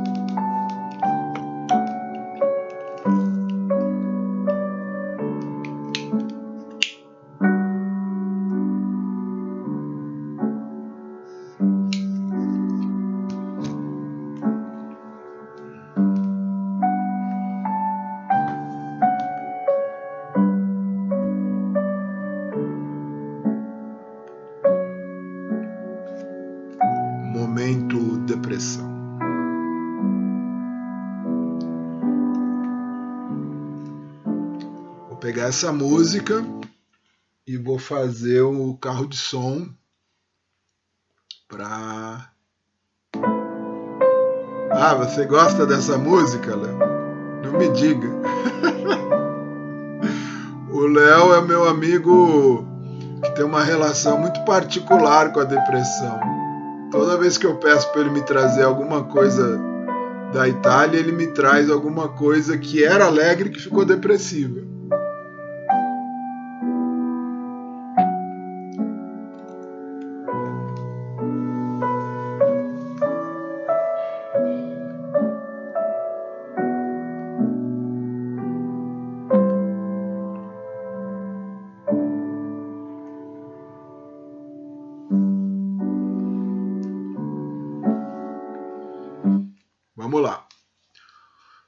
Grande amigo e cinegrafista Rafael Ferraz perguntou: borderline e psicose ordinária para o Freud seria um transtorno de personalidade narcísica? Boa pergunta. É... A ideia da hoje, né, quando a gente fala das partes psicóticas da personalidade, né? É, se a gente é, pegar as fases, Rafael, do desenvolvimento, por exemplo, se eu tenho uma fixação mais na fase oral, anal, é muito difícil eu não ter uma, uma psicose, é, mesmo sendo ordinária, mesmo sendo borderline, mais profunda, sabe? Mais cindida, mais forte. Uma psicose mais ligada à, à fase narcísica, é uma psicose de negação, né? Uma psicose de bolha, né? Do, do mundinho de bolha da pessoa, da, da negação do outro, é, e, e, não é uma negação do outro, como é uma negação, por exemplo, no, no perverso que, que nega o outro através de uma é, criação de lei e de, de falta de empatia.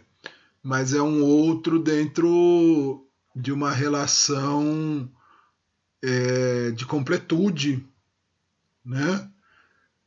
É, é, o narcisismo vira uma psicose ordinária à medida que esse diálogo do eu é, não existe, porque a, contradição do duplo, né, do diálogo do duplo, é uma contradição importante para a gente crescer.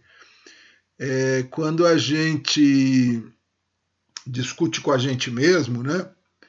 quando a gente se questiona, quando a gente é ambíguo, quando a gente né, é contraditório, paradoxal, esse é um processo de construção do eu, de um crescimento do eu com o outro, que, que é a minha própria linguagem. Porque eu corpo e eu fala, e eu discurso, e eu. Então, esse eu fala, eu corpo, ele é muito fundamental para a nossa sanidade, para o nosso equilíbrio, para a gente pegar os mecanismos de defesa e transformar eles em, em mecanismos conscientes que nos ajudam. Ah, eu tenho capacidade de auto-amparar minha angústia. Estou angustiado, mas eu consigo é, dialogar com o meu eu, com os meus conflitos, como, se, como os, os filósofos gregos faziam, né? que eles ficavam andando nas, nas águas e, e dialogando com as angústias deles e chegando a conclusões, né? Eu acho que a Idade Média ela traz umas trevas para nós, né? E hoje a gente está se aproximando das trevas de novo, né? Da Idade Média. Então, é, são posições, sabe, Rafael? Espero ter conseguido te responder. Se eu não conseguir, você me fala. Professor, entre a questão, a Rose, né? Já diagnosticada com fármaco que não houve evolução, seria uma questão mais oral? É, então, Rose, hoje tem um aumento de diagnóstico de bipolaridade, tem um livrinho que chama Simplesmente Bipolar. É, eu acho que a gente precisa entender o que, que é, se é uma bipolaridade, ou, ou às vezes essa labilidade emocional que tem na histeria. Né? Às vezes é um sintoma histérico que está sendo medicado como um sintoma bipolar, sabe? Porque a bipolaridade ela é muito específica, ela, ela tem ali o período da depressão, ela tem o período eufórico, Hoje se banalizou demais isso, né? Hoje é, qualquer coisa, qualquer criatividade que você tenha, você é bipolar, né? Então, ser diagnosticado como bipolar hoje e nada, né? É, precisava ser mais melhor avaliado, né? Isso, assim, se se é uma bipolaridade ou não, né? Espero ter conseguido responder.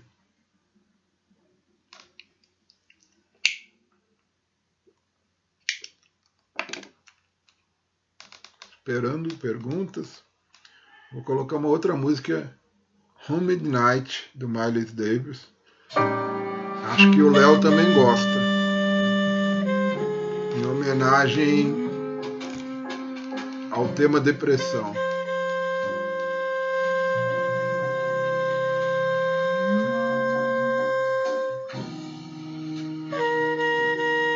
trompete me lembra meu amigo Vitor Hugo, que toca trompete quase tão bem quanto Miles Davis.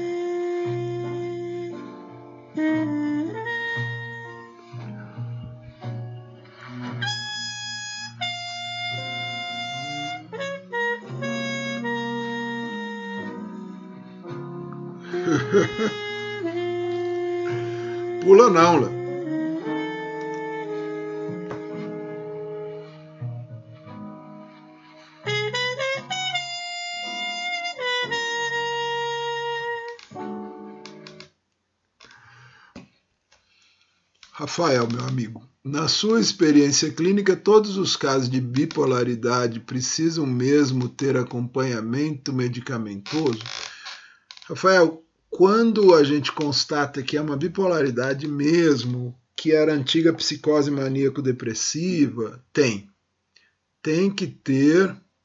É, tem que ter uma, um acompanhamento medicamentoso, principalmente com os estabilizadores de humor, e a pessoa às vezes criar uma consciência de que quando ela está tendo sintomas eufóricos, ou uma impulsividade depressiva que possa levá-la para um, um suicídio, né? para uma, uma situação mais densa, mais que ela às vezes até tome o, um antipsicotizante, um remédio mais forte, né? Então, assim, eu te falando por experiência clínica, igual você perguntou, né? É, os casos que eu acompanhei de verdade de bipolaridade, de pessoas que se metiam em dívidas, em, em situações delicadas, eufóricas, é, essas pessoas precisaram tomar esse, esses precisam e tomam, né? Eu tenho um paciente que eu atendo ele há muitos anos e ele ele precisa, ele toma, ele é, quando ele, de vez em quando, ele acha que ele não precisa, e aí ele tem uns, uns momentos assim muito tensos, muito dramáticos na vida dele, de perda, de dívida, de traição, né? e aí ele se conscientiza e volta. Ele já fez terapia com três, quatro pessoas, às vezes ele acha que sou eu o culpado, às vezes ele acha que é o outro. Espero ter conseguido responder.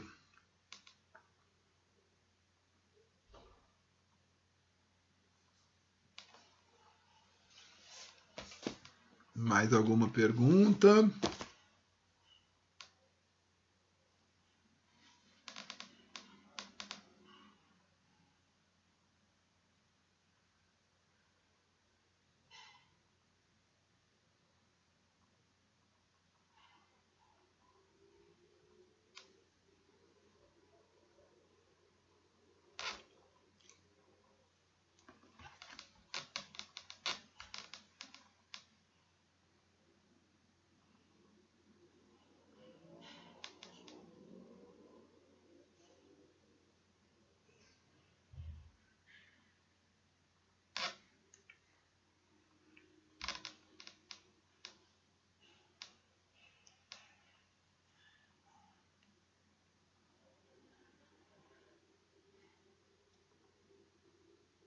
Não? Pessoal, muito obrigado então por vocês terem participado. A gente. É, fico muito feliz com vocês estarem com a gente. Semana que vem é, não vai ter a live, porque vai ser a prova dos alunos da fama, né, meus queridos alunos aí que me acompanham. E na outra semana eu volto para falar mais um pouco da, da depressão e entrar aí na, nas personalidades borderlines, tá? Vamos terminar para cima com o Tom Zé.